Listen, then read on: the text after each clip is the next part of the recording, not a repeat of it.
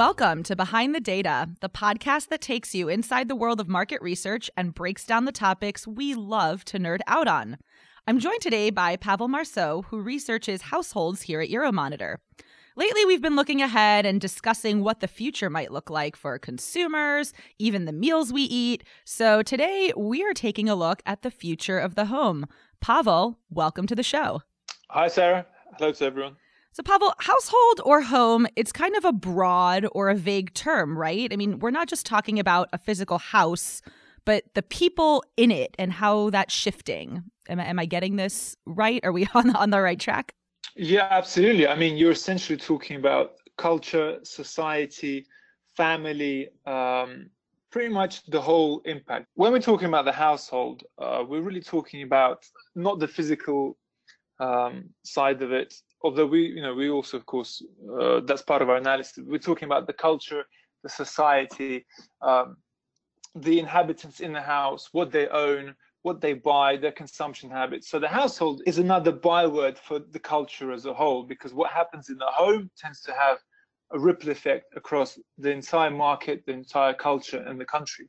Um, and the way that the family within the home shifts and the way a family changes, evolves, is disrupted, that impacts, of course, the physical side of the house, um, whether the house becomes smaller, bigger, more uh, technologically advanced, and the ripple effect outside the home. So retailers, cars, traffic, pollution, consumption, all those things kind of basically come back to the household. And therefore, for us, the analysis of the household is the root of cultural evolution, um, which is shifting rapidly at the moment. I mean, I don't think people really truly understand the massive global shifts that the world is experiencing right now in terms of culture. So, is household code word for just anything and everything? I mean, it sounds like you research every single thing in our lives.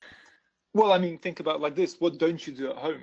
Right? You do everything at home. You eat at home, you shop at home, you work at home, you tend to your family at home, you clean at home, you do everything in the home. Um, and you uh, embrace your household lifestyle in a way that kind of defines you as a person, as a consumer, as a family member. So the home is essentially the root of your lifestyle. And I mean, most people, even if they work, they do spend the majority of time in the home. So what happens in the home is extremely, extremely important for us.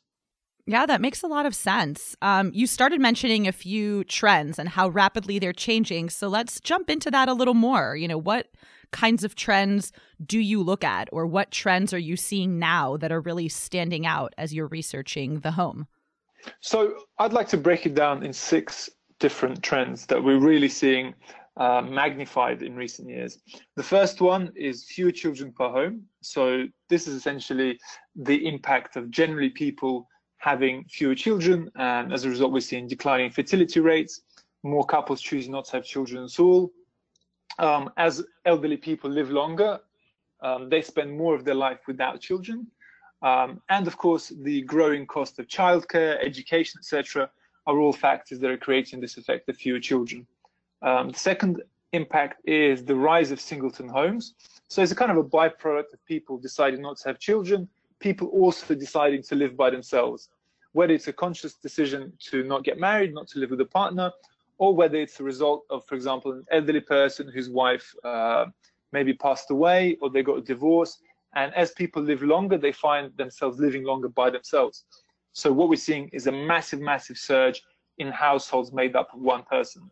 Interesting. Yeah, yeah, and I mean, I'm sure you have, you know, relatives, maybe grandparents who live by themselves, maybe uncles, or myself, or yourself, and sound producer Pete over here. We we both are in singleton households, so this trend is speaking to us. There you go. Say out three people here, two people living by themselves, and I would say if I looked at my uh, the demographics of my friends and my kind of social circle, I would say probably more than half are people living by themselves without kids past uh, i mean i'm 36 so they're around my age and they don't have kids and they're living by themselves. And that's almost the overriding trend for the millennial generation going forward. Well i guess we we fit right in pete and i. Yeah yeah and i mean you you you actually fit in terms of your profile as well because this is a trend that's especially strong in advanced markets. So us western europe japan Why? Um, first of all, it's the evolution of uh, consumption. So, for example, and incomes. So, the more you earn, the generally speaking, the more society advances economically, the more people have freedom and uh, decision making in terms of their lifestyle. So you can choose not to have kids, right? You can choose to live by yourself. Whereas if you come, for example, if you're in India right now and you're from a low income family or even a middle income family, which is still very low income by global standards, you don't have that choice usually, you know, because you're going to have to live in your family home for a long, long time until you can afford to move out. So, are the trends you're seeing mostly in advanced or Western markets, or do they vary? And I know we haven't even gotten to your other four trends, so we will go back to to the listing categories. But as you're going through them, do they vary in geography? Yeah, yeah, they vary massively. I mean, these are trends, uh, what I would call as global trends, but you really have to analyze them when when you're talking about a specific market on a case by case level because these trends differ in their um, strength depending depending on the on the country in question. Um, so my next trend, for example, is, is, is a really good example of that. So the idea of fluid marriage. Um, and what that means essentially is the idea that couples don't really view marriage as a necessity any longer. Many couples are happy to cohabit.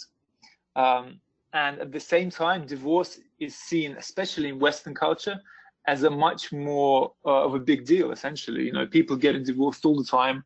Uh, whereas if you're talking about cultures that are kind of in more emerging markets, maybe where the culture is more conservative, like for example in uh, Middle Eastern countries, divorce is still a big deal. So you you have these kind of cultural differences in the approach to uh, cultural norms. I see. And uh, fourth, fourth, fifth, and sixth trends, um, I would call them, they're very tied together and they're very self-explanatory. Uh, so first of all, you see a decline of multi-generational families. And what we mean by that is people essentially living with their extended family members. So before maybe 50 years ago, you know, big families would live together. So kids would live with their parents well into adulthood. Parents would live with their grandparents.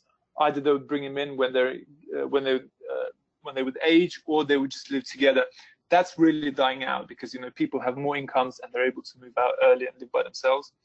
Um, another impact of that, to a degree, is urbanization.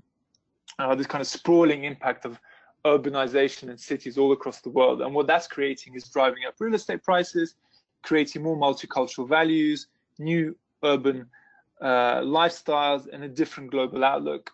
And also tied to that, finally, is the process of aging because this process of urbanization is creating better healthcare, better education, um, online access to various uh, goods and services, people are able to live longer.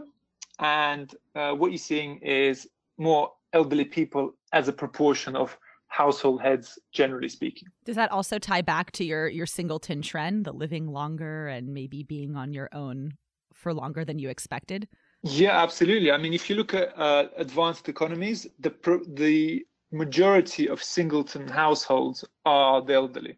So, for example, in the UK, I believe it's something like 70% of singleton households are the elderly. Wow. Yeah, and that creates other cultural problems such as isolation, um, you know, which isn't cool, right? If you're by yourself at home, um, you need some assistance. And what we're seeing, unfortunately, is family members becoming more independent and not really taking care of their uh, elderly uh, relatives as much as they used to. Partly because you know people are more mobile, they move away further from each other, they move away to different countries. So there isn't that ability and that former cultural closeness that countries used to see. So the problem that is, what do you do for the elderly singletons who need medical care? They need some kind of access. Um, they need some kind of all round general daily guidance you know whether it's to go somewhere to try to travel just to walk sometimes in terms of just having access to mobility equipment. Did my mom ask you to to bring up that trend? did she did she give you a quick call behind the scenes to guilt trip me into moving closer to home? I think you know what you're gonna have to give her for Christmas now for the for the elderly, so to speak. And they're actually if she can learn how to use it, I would be happy to. you know, they're, they're very simple. Uh, some of the products we analyzed recently are things such as help buttons. So these are little um, little gadgets that you put on the wall, uh, kind of with sticky tape, and you put them all around the house and they're emergency help buttons. So the idea being is that if an elderly person fell somewhere in the house, they'd be able to, within fairly short reach, press one of these buttons and you know the buttons would alert either next of kin or emergency services. Yeah, thankfully she's not in that position yet, but I feel like she's making a mental note as she listens to this podcast. um, so I think it's really helpful. You kind of brought up a couple of comparisons, you know, like 50 years ago this happened versus today. So let's maybe take a step back and kind of compare the homes of the past uh, to where we are now. You know, what did the family 20 or even 30 years ago look like, and how does that differ from modern day households? Yeah, absolutely. Well, let me throw some facts at you. Please do. Absolutely. This is fact time. It's the science bit. I love it. It's like the lightning round. It feels like a game show. Fact. so these are some of the basic uh, stats over the last 30 years. So think about this. So for example, the proportion of household heads, and what we mean by household heads is kind of the head of the family, the person bringing the money, whether male or female, doesn't matter. The person bringing the money into the household the proportion of these household heads age 60 has risen from around the fifth to well over, well, not well, roughly two thirds of all households. So that's a 10 percentage point rise in household heads age 60 plus. That's a, doesn't seem like a lot, maybe, but actually in real terms, that is a huge, huge increase in just 20 to 30 years. That's a big increase. Um, another major kind of statistic that you can look at is that from 2000 to 2030, so kind of in the process of the current 20 years, 30 year span, the number of single person households will increase by over 125%. Now that is a massive increase. Yeah, we're taking over. Absolutely, yeah. And brands have got to catch up actually because brands are being very slow in reacting to this because they don't really know how to handle it because they're not sure what this means for them you know, okay, more single person house. Okay, so well, they're scrambling. You know, they're trying to figure out what, what what's happening. How do we how do we um, uh, how do we accommodate this trend? And we can talk about that later. Some of the things that brands and companies are doing. Um, another big fact over the kind of 20 uh, the 2000 to 2030 time span, divorces will have expanded by almost 80%. Wow. Yeah, I mean, huge again, huge rise. Um, by 2030, there'll only be one children per household on average globally. Think about that, only one child per household. Um, that's a that's a that's a low number considering uh, that the majority of the population is actually located in emerging markets where the average number of children is two to three. That's a, that's a low number. This is in all markets, advanced markets and emerging. Yep, it's global, global. Wow. Uh, for example, in China alone, homes without children will number to around 400 million by 2030. So in China, there'll be 400 million households without children.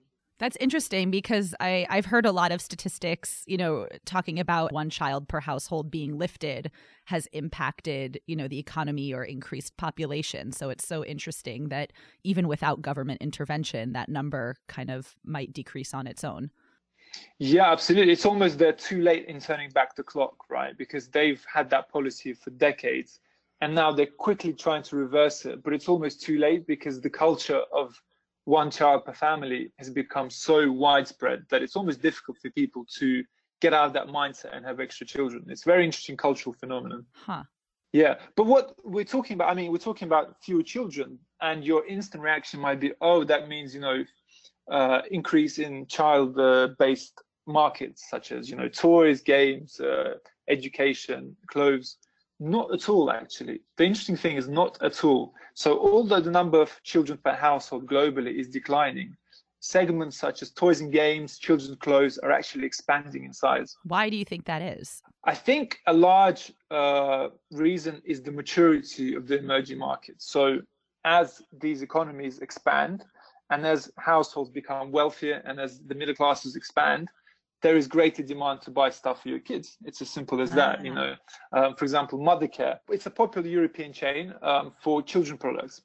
They've expanded to kind of uh, emerging markets. They're kind of middle to upper level um, children's uh, chain, and they're growing rapidly. You know, they're doing really well because what you're seeing is that as these incomes increase, parents are willing to spend more. They want to buy more expensive toys. They want to buy uh, branded clothing for their kids. They want to buy kind of branded uh, baby products. So you're seeing an actual explosion in this market as opposed to a contraction, as you might expect. So even though the number of children might be decreasing, the volume of what we buy per child increases. So in theory, the amount of stuff getting consumed stays the same? Uh, more than the same. It's expanding. Oh, wow. From 2012 to 2022, the global toys and games market will expand by around 70%. Well, in fairness, there's a lot of nerdy men collecting action figures, so that that could be addressing the adult population, right?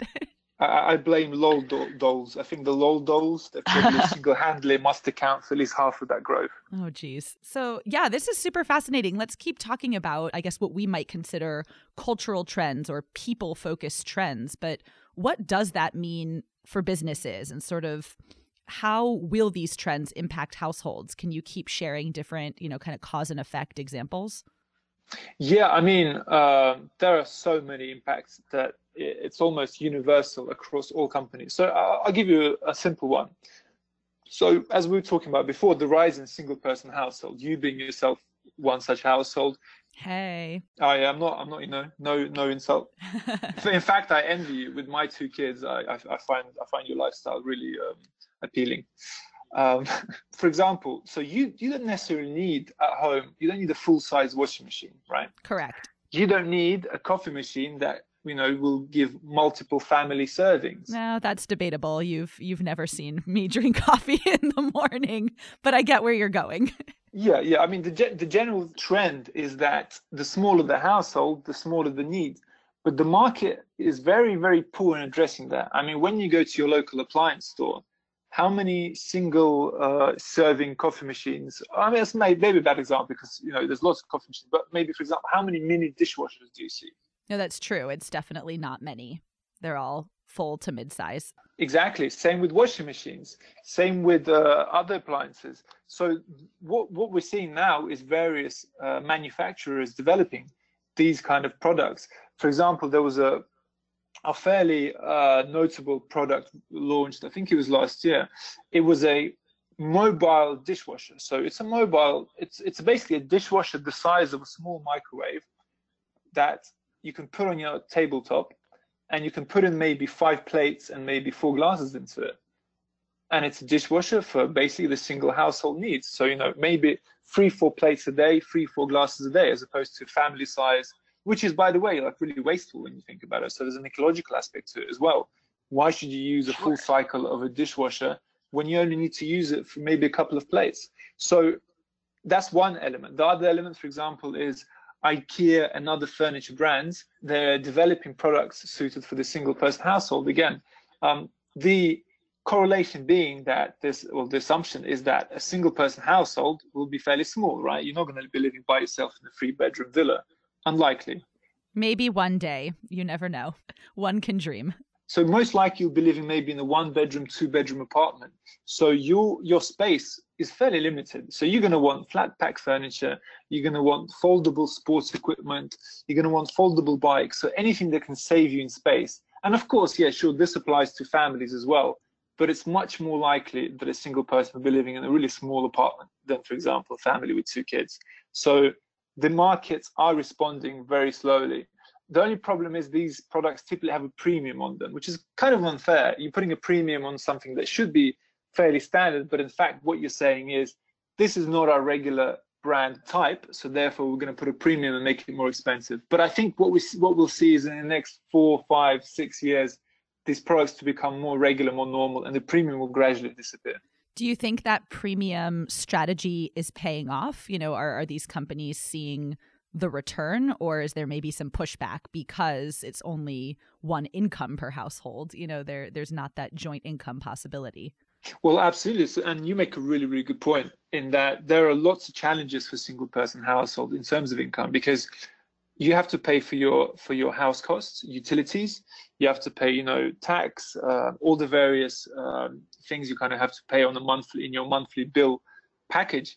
Um, you're uh, responsible for that by yourself. Yeah, don't I know it? Yeah, exactly. um, and that's that's a problem. That's a problem. Um, yeah, and then people might say, you know, but you don't have the cost of your children, uh, their education, kind of family uh, flights, family travel. Yeah, but still, actually, if you look at the big picture, statistics show that single person households have a much um, much smaller purchasing power than the family.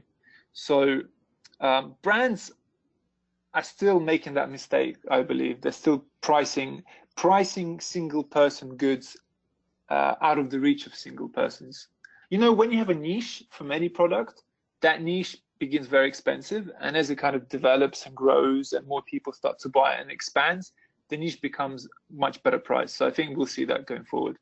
When you're looking at these different trends or seeing different product offerings, you know, are there any things that surprise you or anything that stood out in your research? Yeah, um, interesting. Interesting uh, element is the element of tech. So tech is, I mean, we all know this, but tech is playing a massive, massive role in our life.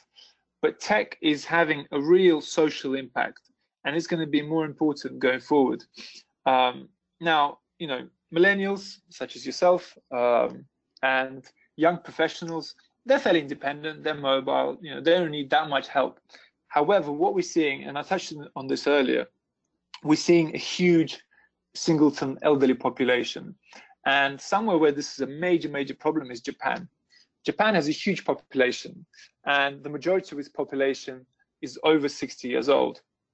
And a lot of these 60 year olds are by themselves at home and Japan is really struggling to cope. It's struggling to provide enough healthcare, enough nurses, enough doctors. It doesn't even have the manpower to visit these elderly people in the home. So what they've started to develop are, and this might sound a bit, you know, sci-fi, but stay with me. Um, they start to develop robots. I knew that's where this was going. Robots is always the answer. and, and this isn't, and this is an actual country national policy of robots. This isn't like some kind of startup that's creating these funky. No, no, no. This is an actual investment in the future where they believe they are they can develop care robots in the home that will help elderly people just pretty much live day to day. I mean, one of these one of these robots is called RoBear, so like robot bear. It actually looks like a bear. Wow. Yeah, yeah. And this robot is essentially an assistance robot. Um, the idea being it's a gentle bear that is also strong enough to lift an elderly person. Um, and this robot can help elderly people sit up, stand up, or sit down, stand up. Um, it can bring things. It can eventually, they're hoping that it can even perform basic tasks like cleaning, washing up, uh, maybe even taking a dog dog out for a walk. So the prospects are really, really impressive. And a country like Japan, which is one of the biggest economies in the world, are putting major, major investments into this. And in a way, they're ahead of the curve because all, pretty much almost all Western economies are going in the same direction, meaning a much larger share of single person households, a huge, huge, huge proportion of elderly people living by themselves. And they will all eventually face the same problems. What does the cost for something like this look like? Is it affordable for the everyday person? When you say investment, does that cover the cost? You know, how, how does this impact these these elderly singletons?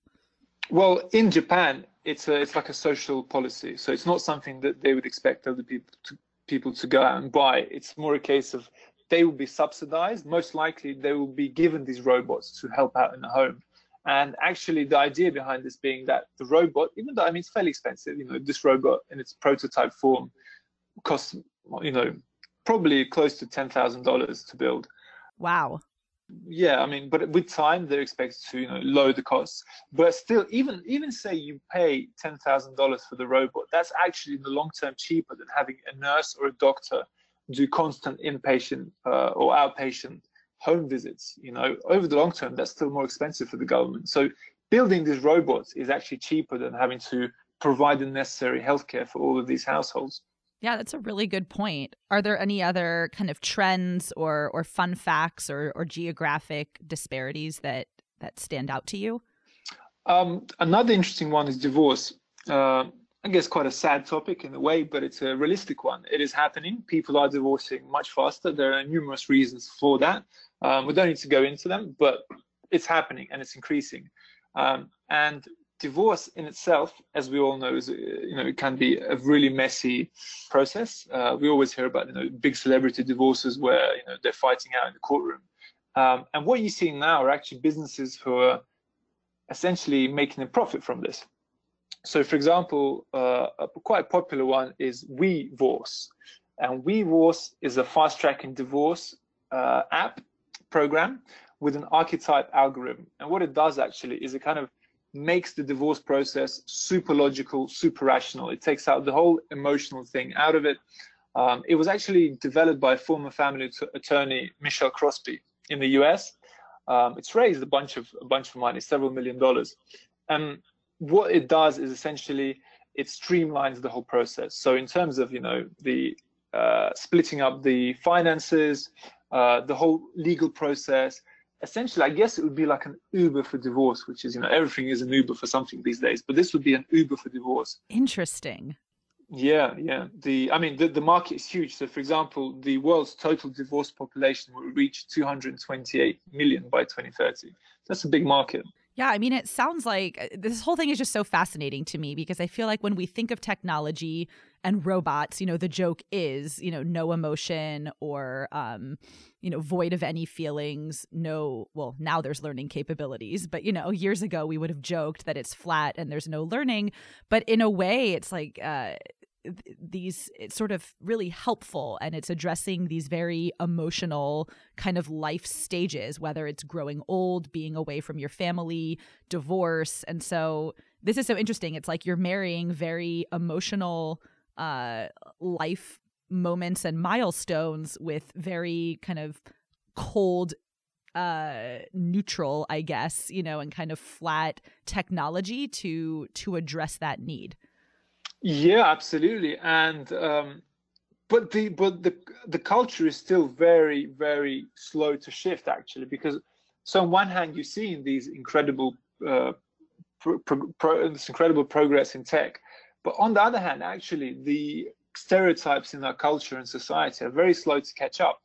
So there in many cultures when it comes to marketing, advertising, um, selling goods to people, there is still this kind of weird 2.4 children archetype, you know, the, the nuclear family, uh, and you have these like ideal family homes where, you know, on based on typical gender um, associations, whether where, whereas in reality that's not at all true. I mean, especially in the West, you're seeing the idea of tag team parenting, which is a term for you know where the mother and the father both have a strong, strong role to play in in, in just basic family chores. Um, and your your I mean, brands have been very slow to adopt to that, partly because the global landscape is so different, right? I mean, what could be the archetype nuclear family in the US is very, very different from that same family in China. Um, so it's almost very difficult to create a global vision for a company. So then in terms of kind of brands and companies, you know, who wins and who comes out ahead? Is it about breaking from the cultural norms and getting ahead of the curve and serving that population now? Or should brands kind of stick around and wait until there's a bigger need and then the market is just so saturated that they can only make money? Well the brands first of all brands have got to avoid stereotypes. I mean it's fairly obvious at this point because there is no real um, kind of standard fit for an advertising model these days. Families are so different so you can't really put people into boxes as much as as, as you know you could before, where it was very very traditional. Um, so I, I think what what what brands have to do is understand the long-term trend. And this trend has been happening for 20 30 years. And we're not talking about something that changes in a year.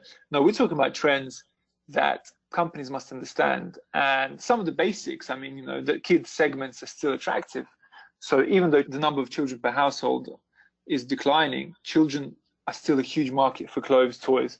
Then brands must have regional understanding. So, for example, Europe is the kind of global leader in single person households. So, countries like Germany are actually global leaders per se. Uh, they have the fewest number of children per household and the highest proportion of uh, single person households. That that's you know you got to look at the regional aspects as well there are massive, massive opportunities in tech and appliances to serve these new um, these new demographic trends. And as we said before, robotics is an obvious solution going forward for helping the elderly, as well as kind of smarter healthcare planning over the long term. So, I mean, in a way, I would say governments, and some many are, governments already have to be looking 20 years ahead. You know, they can't be thinking about this now, they need to be planning for for long. You know, they, they should have started planning for this long time ago, planning for 15, 20 years ahead, unless unless there'll be a crisis if they don't do that. It's it's as serious as that. I don't know if we're going to be able to top bear robots caring for the elderly, but before we wrap up, I like to ask everyone what is the weirdest thing you've ever researched or the weirdest thing you've come across in your research? One of the weirdest things I, uh, I saw was a smart oven, which is actually ironically aimed at millennial single person households. And this was an oven that cooks itself, uh, meaning you program. So, for example, you have a you know salmon. You want to cook a salmon. You put it in. You choose the option as a salmon, um, and it will do the rest for you. So you choose whether you want it to be baked, uh, fried, etc. And it automatically, well, in theory, cooks the perfect salmon, right? Yeah, that doesn't sound weird. That sounds like my dream come true. doesn't sound weird, aside from the fact that it costs three thousand dollars. Oh, womp womp womp. So you know, I mean, you're aiming a product at millennials, and millennials are, have already known to be fairly, you know, fairly money conscious, because you know, not many have got that much money. Most people living by themselves, um, and you're marketing product for three thousand dollars. That yeah, I mean, it's useful, but are you going to go and spend that much money on it? No, I mean, just not. No way. That Caribbean vacation isn't going to pay for itself. I don't have time for a fancy oven. Yeah, absolutely. Well, that's the point. I mean, who will, especially if you're a millennial and you have, you know, you want to go on holiday, you want to travel, you want to go out with your buddies, you're not going to spend that much money in an oven. I mean, come on. All right. Well, Pavel, thank you so much for joining us. I feel like you've you've given me certainly a lot to think about when it comes to cultural shifts, population trends, and how that all ties back to the home and sort of what the the business opportunities are as as the world population, you know, continues to evolve. Yeah, my pleasure. We're in for some very interesting times ahead. We might have you back to evaluate, you know, what's going on. Maybe in another five to ten years, we'll do a, a follow up episode with you. Yep, I'll come back. I'll come back in the apocalypse, I promise. and thank you for tuning in to this episode of Behind the Data. We hope you're as curious as we are, and we'll continue to listen as we dissect data, research, and everything in between.